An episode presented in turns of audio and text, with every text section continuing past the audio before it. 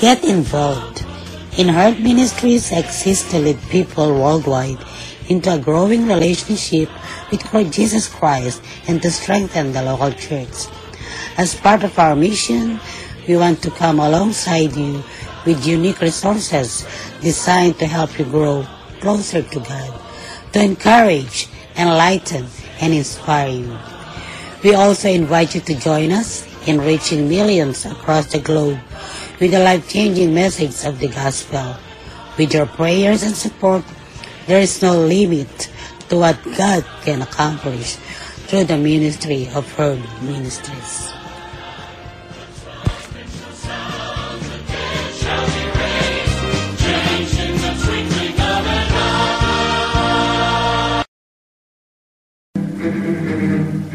Herd Ministries Podcast Radio. Nadidinig ang inyong mga boses. Sumasahimpapawid araw-araw sa Anchor Podcast at sa iba pang podcast apps sa inyong mga gadgets. Mapapakinggan sa Anchor FM, Breaker, Google Podcast, Pocket Cast, Radio Public, Spotify at Copy RSS. Ayon sa mga Bible scholars, ang Bible ay nabuo sa magitan ng salit-saling mga kwento. At ang kwento ng mga Israelita na matagal nang nangyari ay buhay na buhay pa rin ang kwentong ito. Kung ang Diyos ay hindi nagbabago, kailangan may kwento pa rin na nangyayari sa ating panahon ngayon lalo na sa kanyang mga anak na nananampalataya sa kanya. Sa araw na ito ay madidinig natin ang katunayan na ang Diyos ay buhay na buhay sa ating panahon. At narito ang mga buhay na kwento patotoo sa kanilang mga sarili kung paano ang Diyos ay nagpala sa kanilang mga buhay. So, is nandiyan ako kayo na mga support group in different aspect of our lives, in different aspect of our needs. So, we're so blessed na nandiyan na kayo at what we're going to do is to hang on sa pangako ng Panginoon na yung looking forward sa mga provisions niya. Though marami din kami pinagdadaanan, pero napakaliit kung compare sa mga pinagdaanan ninyo. That's why we are more inspired uh, looking forward sa mga darating pang mga blessings para sa aming pamilya. Uh, uh, we're requesting uh, more prayers for us uh, ma kama eh, malampasan po namin yung mga mga dinadaanan natin na ito. Po, God bless and thank you. Kami tatlo sabay-sabay. Sa Denver, Colorado din yung aming Billy Graham nun. Pero pangalawa na yun, kasi ang una naming attend, 1999, sa California kami naman ni Pastor Ram. Magkakasama nun. Sa Monterey, oh, California. Tapos 2001, yung nga sa Denver, Colorado. Um, tulad din nila, marami tayong mga kaimutan na hindi marunong magtimpla ng kape, yung sa hot water, tsaka pati paliligo. Ah, at ang isang ano daw kasi, nakadistino kami sa Kaingin on that time, San Rafael. So, church ni Eric at ni Ate Presley. Pabaho sa amin ng miyembro, itlog na pula. Itlog na maalat. Kaya ang baho, ilang araw tayo sa Denver? Apat? Apat na araw na. Apat na araw ang pagkain namin. Puro itlog na pula. Ayaw na namin itabi si Pastor at iguutot. galit na galit na siya ti Ate. Buhatin mo yung pangalan. Walang iba, ulam mo. Wala ka naman kanin. ano, puro itlog na pula, tsaka tinapay. Tapos na, merong nagpakain sa amin. Ano, Eh, huli na yun. Oh, nung last day, may nagpakain sa amin sa buffet. Ayun, doon kami naiba ng ano. Tapos nga, yung katulad na bibili ka ng saging, ang mahal-mahal. Binibi, sino, kinocompute mo pa kasi a dollar isang banana. So, Kasa kape, malala. ah yung kape, ganun din. Tapos 2001 yon From Denver, nagpunta kami sa kapatid ko sa Ohio. And then from Ohio, ah, si Sol, ah, pinipilit kami pumunta rin sa New Jersey. Dahil meron nga daw school na pwedeng mag-petition sa, sa akin. So nagpunta kami, nagbus kami from Ohio to New Jersey. At ang nag-welcome sa amin na yan, si Loy, sila Herman, Marlene, si Eric. Sabay-sabay kami. At sa isang bahay din kami nakatirang lahat. Doon sa Kator. sa Kator. Magkakasama kami. Patro mo, pagpasok mo, hindi ka na umram. Magkakasama kami lahat sa Kator noon. Ah, Napakaliit. At ha, dahil ano, May ng bakasyon din, bakasyon nun, si Marlene din ang tumulong sa akin na nag-babysit. Yung, yung nag-petition sa kanya, mga one month yata ako noon, ano. Ah, sinabi niya ako na mag-babysit sa New York. So, ah, nakapag-work ako noon.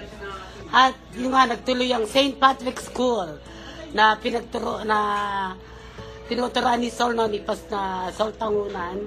Yun ang nag-sponsor sa amin na dapat nun eh hindi dapat hindi siya pwedeng magbigay.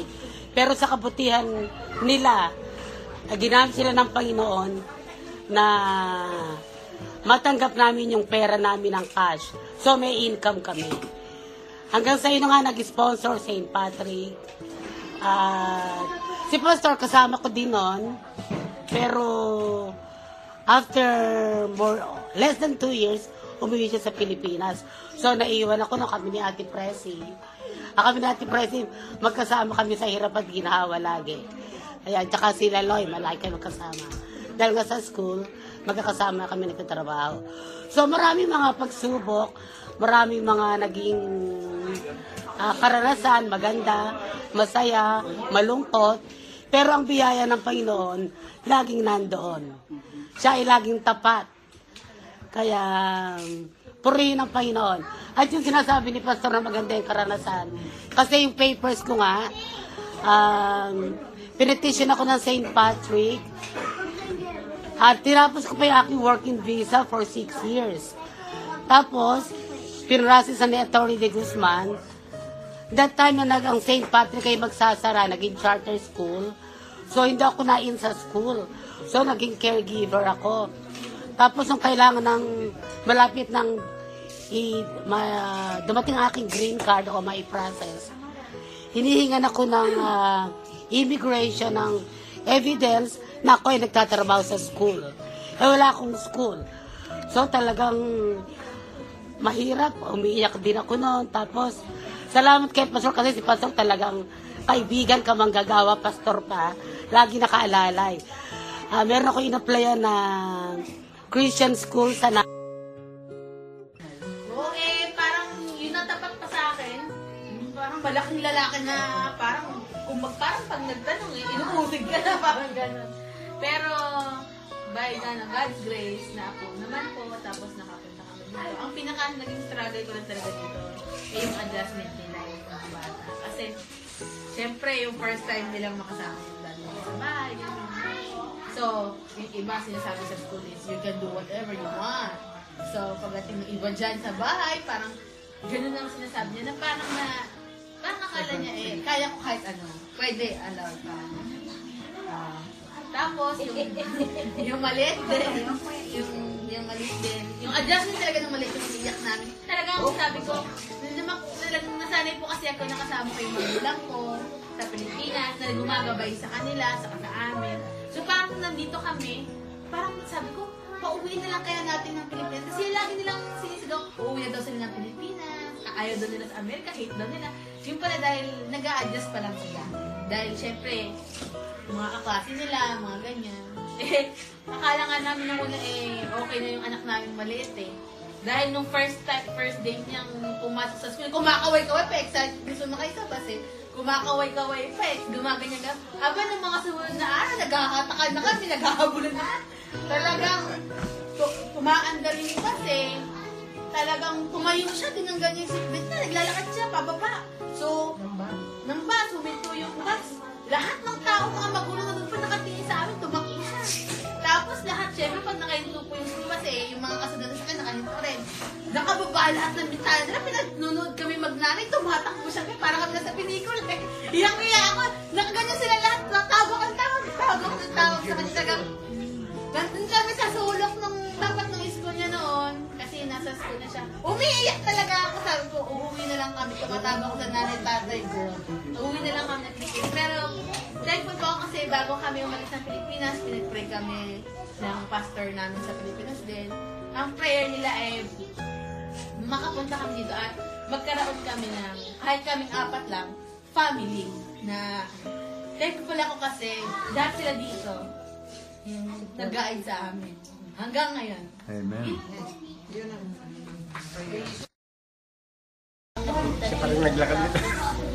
Ako gusto gusto kong pumunta. Sabi ni Ate Lloyd, huwag ka nang pumunta dito kasi mahirap ang buhay. Pero ako gusto gusto pumunta.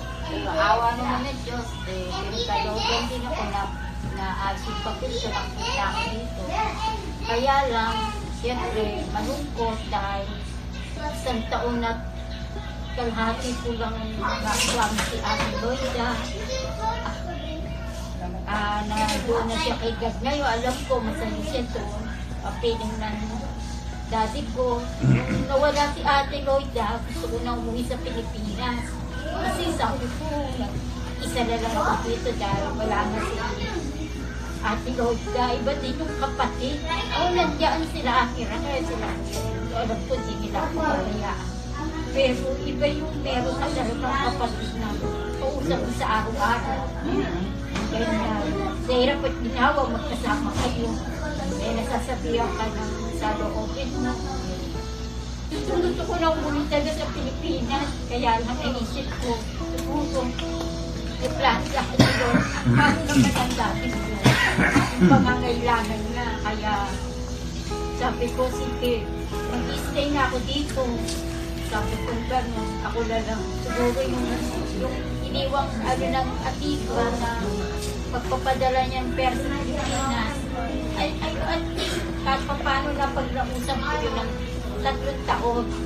Kaya ngayon, sabi ko, nung nawala dati ko, sabi ko, uwi na lang uli ako sa Pilipinas. Doon na lang ako. Sabi ni Ate Raquel, ah, pinaghirapan ng magulang mo yung papel mo para makarating ka. Maraming nagpapakamatay para lang makapunta sa Amerika. Tapos ikaw gusto mo. Kaya sabi ko, sige, meron naman akong pamilya na dito, sabi ni Ate Raquel. Kami na pamilya mo. Kaya yun ang pinagpapasalamat ko. Kahit pa paano nakakaraos naman ako dito kahit. Ano, kasi nandiyan naman yung Trinity. Sila na yung pamilya ko at saka sila Ate. Salamat na ako. Yun ay malaking blessing na sa akin. Sige. Amen. Ang kaso lang po. Kasi si Pastor Ray, ah, si Pastor Ray sinasabi na kami naging blessing sa Trinity. Pero sa totoo po ang Trinity ang naging blessing sa amin. Amen. Amen. Amen. Niya sa Michigan. Sabi niya, meron ka bang alam? Papuntahin mo rito kung ako ang gagastos. Sabi ko, meron akong alam. Alam ko na si Mr. Bioli, marami siyang problema. Hindi ko isa. Tapos ay nagtagal ako ng one year dahil uh, mayroong isang ah, isang business na dito ibenta sa amin, sa akin. Sabi ko, subukan ko muna. Kaya pinagtrabaho ko ang matatapos na. Biblinan ko na yung business. Yung kapater niya hindi pumayag. Tapos naman, itong, nung nandurong kami sa, nung nandurong sa California, may pinagtrabahoan akong ah, ah, restaurant. Pinipilit ako na ipitis na sponsoran. Ayoko. Kung marami, marami akong business sa Philippines, sa Amerika. Inatid ko lang ako talaga yung ganong kasi ko lang. Nang pagbalik naman sa Philippines, nawala na lahat yung mga sofi ko, wala na lahat. Tapos ay tumutok yung pinatubo. One, ng after a month, bumalik ako ng Amerika. Sabi ko, kailangan papag-ipon na ako ng pupuntan. Para ka- makatrabaho niya ako. Nakatrabaho ako, nakaipon, bumalik ako ng Pilipinas. Wala na, hindi ko na, hindi na namin bagong mga business namin. Kaya napilitan kaming bumalik. Siya naman eh, nag-resign na rin sa PAD. Nag-resign na siya sa panahon. Kaya sabi ko na tayo magagawa pa tayo ng Pilipinas. ng ano, birthday ng Amerika, magtatrabaho na tayo. Nung kami na sa ano, nagkakasabi kami nila Ate Loy. Lahat ng mga Billy Graham, namit-namit na na pagka kasi weekend, sa California. sa California, pagka weekend, nakikita-kita kami doon sa bahay nila Pastora Emmy kasi inaanak ko si Emmy. Ah, tapos, nagtrabaho ko doon si Roy, nakapagtrabaho din doon. Ako yung pinagtatrabahuhan niya, tsaka yung pinagtatrabaho ko, mag-ina. Mag-ina sila. May mga grupo ko na pum- pumupunta kami sa mga school, tapos may mga may mga tinatakot yung may mga bata pag hindi binibigay yung mga watch nila, ganyan-ganyan. So, doon ako lumaki sa mga ganyan. Sa, ah, yung, yung inuman gabi-gabi, yung, yung tambay ka, tapos sugal kayo, ganyan-ganyan habang nag-ano, normal lang, normal lang lahat. Sabi ko nga, ano, ah, parang, parang, ah okay lang okay lang lahat sa akin. Hindi, hindi siya masama. Hanggang sa may may ano merong ah yung nanay ko kasi ano siya Baptist. So dinadala niya kami sa Pildira sa First Baptist Church sa Pildira. Pero ayaw namin ayaw namin magkakapatid hanggang sa naghiwalay yung parents ko napunta kami sa isa pang squatter doon naman sa likod ng Knox United Methodist Church yung yung Doon mo nakita. Oo, yung, yung likod doon. Yun ang mas yun ang mas worse kasi talagang doon talagang magsasaksakan kayo sa sa harapan. May mga siga-siga. May mga siga-siga talaga na kailangan tumayo ka. Pag hindi ka tumayo, wala ka sa paling ka everyday pag, dumadaan, pag dumadaan ka. So, kailangan matibay yung dibdib mo. Normal lang sa'yo kahit may sinasaksak sa ano mo. May may pinapalo ka sa mukha, may pinapalo ka sa ulo. Yung kapatid ko, couple of times, umuwi, may dugo. Kuya, dali mo ako sa ospital. Pero sandali lang, babawi lang ako. Mga ganun yung tipo namin, yung mga tipong, o sandali, ito, ha, ito, hawakan mo to, ha, antay kita sa labas. Tatakbo ko na sa Jose Reyes, ganyan. So, parang normal lang lahat. Then one time, ano, ah, merong parang, merong nagkandak ng parang evangelism yung NACS, yung tinatawag nilang snacks, yung sharing news about Christ our King and Savior. So may group sila ng mga kabataan na pumasok dun sa loob namin. Naglagay sila ng parang stage. Tapos nagdala sila ng mga food. Tapos kinakausap nila yung mga kabataan. Tapos nung time na yon, nag-iinuman kami. Malayo kami dun sa stage, pero syempre meron silang mga speaker. Naririnig namin pinag-uusapan nila. Tapos, ah, na natouch ako pero hindi ko siya pinapansin dahil syempre ano eh parang Siga eh. magkakasama kami magkakasama kami Uh, parang walang parang binabali wala then may kumausap sa amin isang isang kabataan si Dennis Villarosa sinabi na nga pare ganito yung buhay ko dati ganyan ganyan. Tapos uh, nag-drive ako ng ng jeep. Gasak Divisoria sabi niya. Tapos ito yung buhay ko. Tapos nung tinanggap ko si si Lord, ito na yung naging buhay ko ngayon. Na parang gustong gusto ko talaga nang nag-share ng ganyan ganyan. So, okay, okay, okay, okay, ganun parang ano. So, nag-pray naman kami, dan kinabukasan nun, malakas yung hangover namin dahil syempre, di ba, parang lasing. Dumating yung pastor, si Pastor Bong Mangubad, para i-invite kami sa camp. Nung sabi ko dun sa, oh, nung, nung first summer camp namin, na ano ko, kasi yung yung kasama ng pastor na nag invite ah parang group ng mga kabataan, na talagang mga ano, mga magaganda talaga si Michelle Valtupig, Starlene Landingi, mga ganun. So sabi, maganda. And then na, sinasabi ko na talagang doon kami, doon yung parang na-attract kami na, sabi ko doon sa kaibigan ko, Ga, samahan mo ko, si Edgar Quinsayas, pastor na siya ngayon. Ga, samahan mo ko, sabi ko mag, mag-aatin tayo ng ano, four days, walang bayad. Sabi ko, tapos maganda yung ano, ganyan. So, to cut the long story short, yan, na, nakaano kami. Tapos, tapos yung yung nagsasalita na yung yung pastor, siguro mga second, third night ata namin. Parang pina pina-realize niya yung yung buhay ganyan na ito dapat ganyan ganyan. So, tinanggap ko si si God, yak ako ng ngayon, ngayon, nung, ah, ano, nung, ah, Okay na. nung nandito na ako at ah, ano, mara, marami akong mga pinagdaan ng ano, nung magpunta nga ako ng Ocean Grove, ano ganyan, nag-absent yung ano, organist nila. Eh di, sa, nag-volunteer ako if you would like to play the organ. Yeah, yeah. Tinugtog ko yung How Great Thou Art. Naku, sabi niya, "Be- better be our organist. Sabi ganoon. At uh, from ako kasali sa Billy Graham, pero yung ako, naging karanasan yung nung iniwan na yung mga anak nila na hindi mo naman basta-basta mapagalitan kasi baka magtampo, baka mamaya may problema. Eh talaga itong panganay niya may katigasan ng tulong. Kailan, marami ang pagulong na magdisiplina, takot. Mas takot sila doon sa mga tiyuhin nila eh sa akin.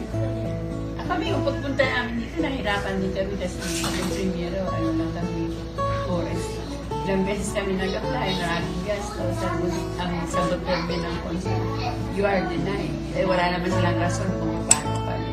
Pagbukas ng computer, nakikita siya ang apat na ano.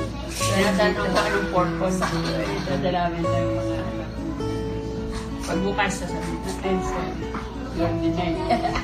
Hanggang sa na, lumabas kayo yung petition namin doon.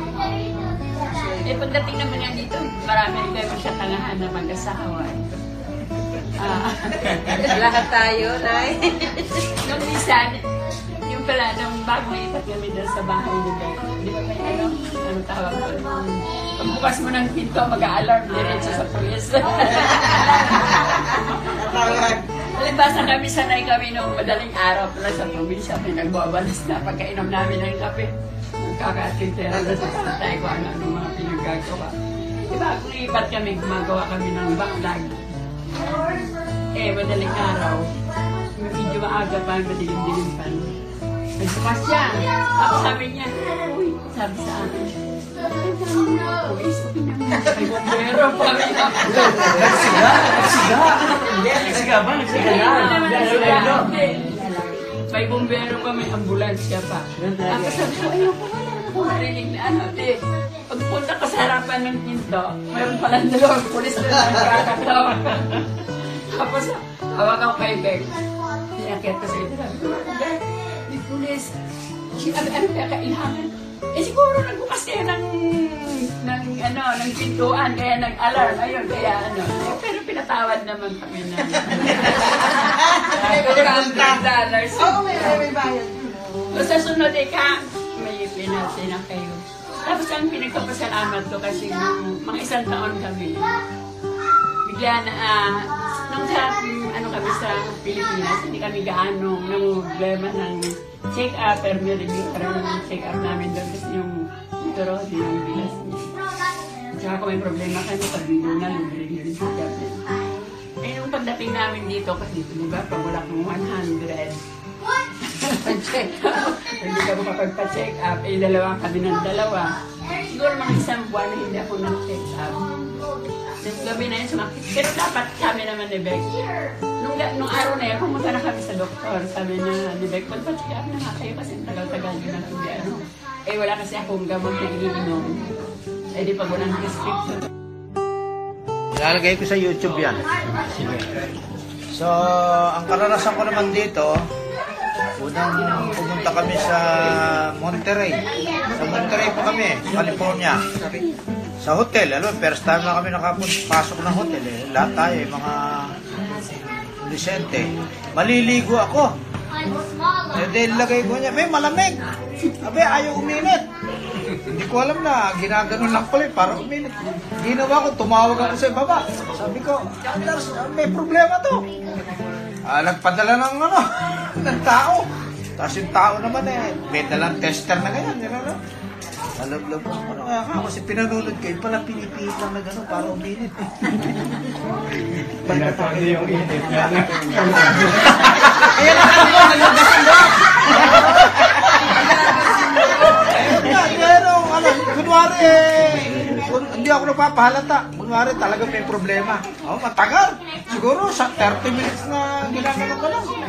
Ah, tapos yung balis na, ganun lang pala. Nga, pag ano ko, sobra ito.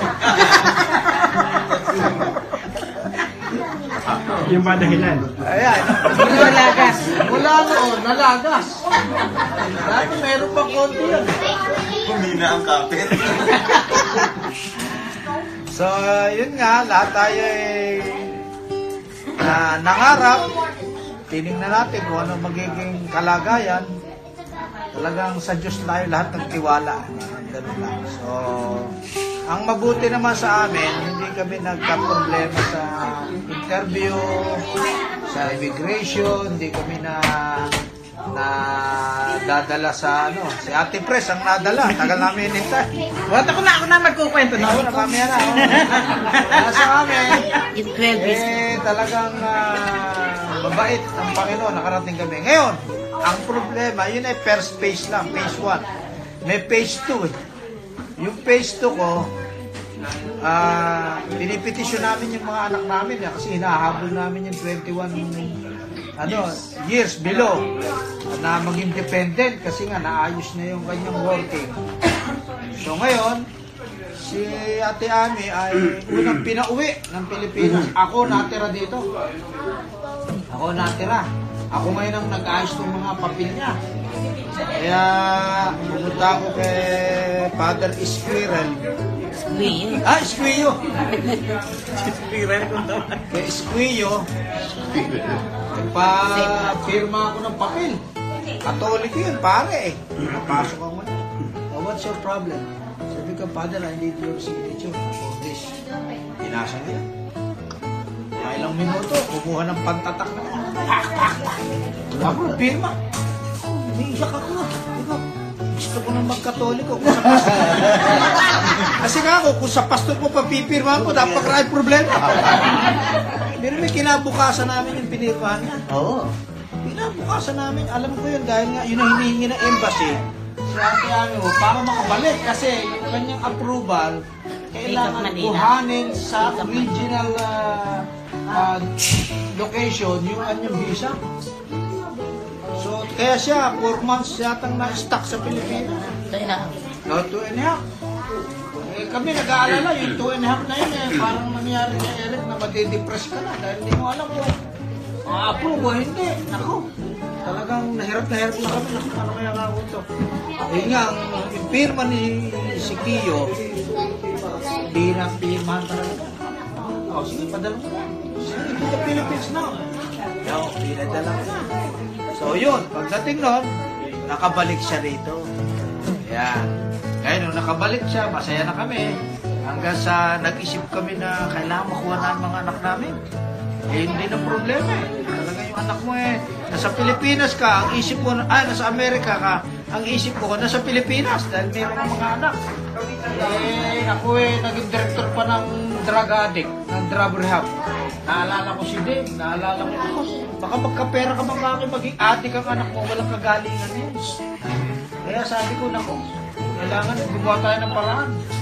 So, ang nangyari, nandito na si ate Ami, ako naman ang kailangan. Ganun din, ang sabi ni attorney, umuwi ka. Nandun din sa Pilipinas yung ano mo, yung, yung approval. E di ngayon eh, umuwi ako. Sabi ng attorney, dala ko yung mga papeles, galing ng abogado. Makasmooth ng lahat. Kahit sinasabi ni Mama na huwag kaming mawawala ng pag-asa, eh tunay naman ako kahit kailan eh, hindi ako nawala ng, ng pag-asa. So, lagi, lagi ako nakahawak sa kung ano yung plano ng Panginoon. Kasi Amen. nangahawakan ako na ang plano niya sa kanyang mga anak eh, parang mapabuti at magkaroon ng biyahe. Lahat po kayo ay naging bahagi mga pagpapala. Amen. Si Amer, konti. Ganun din po, kagaya ng binanggit ng ating katulad ng sabi sa Bible na hindi lang one half, hindi lang one fourth ang average, 100%, sometimes more than 100% po. Pero yun, ang patunayan ko na every time na nabigyan ko Panginoon. Hindi ba experience? So yun yan. Siyempre, nagkakasakit. Nagkak kahit ako, nagkaroon ko akong depression dito.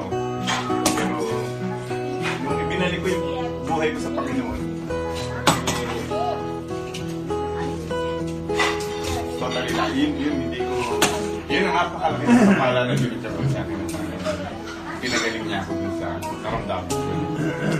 Kasi napakahirap pala ko ng karamdaman na yun. Kaya yun, patuloy ko pa rin pinagpapanalangin sa Panginoon. Patuloy niya akong lahat ng salamat yung ako dahil hindi lang ako yung makakilala sa Panginoon kasi yung misis ko, saka yung bayaw ko at yung asawa niya, gusto na rin mo sila tumagal sa Panginoon. Kaya yun ang talagang blessing na dito sa.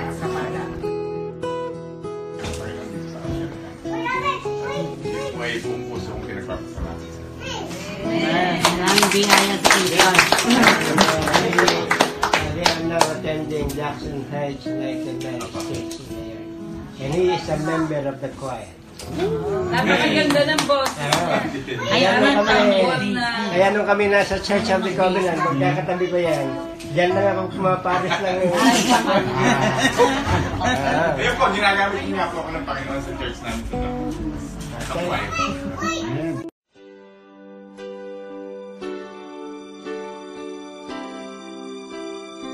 Magandang araw sa inyong lahat sa ating mga tagapakinig sa Herb Ministries Podcast Radio. Ito po ang inyong lingkod, si Kuya Roland, ang Executive Director ng Herb Ministries. Mayroon po kaming hinihiling sa ating Panginoon ngayon na makapagtayo ng programa ng bayanihan sa pagiging mabuting katiwala. Ang programa na ito ay naglalayo na tumulong sa ating mga kababayan sa Pilipinas, sa ating mga kababayan na mga mahihirap o yung mga poorest of the poor. Di kaila sa inyo na sa kasalukuyang COVID-19 pandemic ay sila ang mas naapektuhan sapagkat wala silang kakayahan na ipagtanggol ang kanilang kalagayan sa usaping pangkabuhayan. Samahan ninyo kaming humiling sa ating Panginoon na gabayan niya ang katagumpayan ng programa na ito. At gayon din sa inyo na ating mga kapatid sa Panginoon at mga tagapakinig na ang inyong 99 cents dollar per month ay isa ng kasiguraduhan ng katagumpayan na muli natin silang samahan na mangarap at maitaas ang antas ng kanilang mga buhay buhay na may pagtitiwala sa kapangyarihan ng Diyos. Salamat po sa pagiging sponsor ng bayanihan sa pagiging mabuting katiwala. Click nyo lang po ang sponsor menu sa ating Herd Ministries podcast dashboard at maibibigay na ninyo ang inyong mga tulong. Muli ang paggabay nawa ng ating Panginoon ang palaging sumainyo. Salamat po.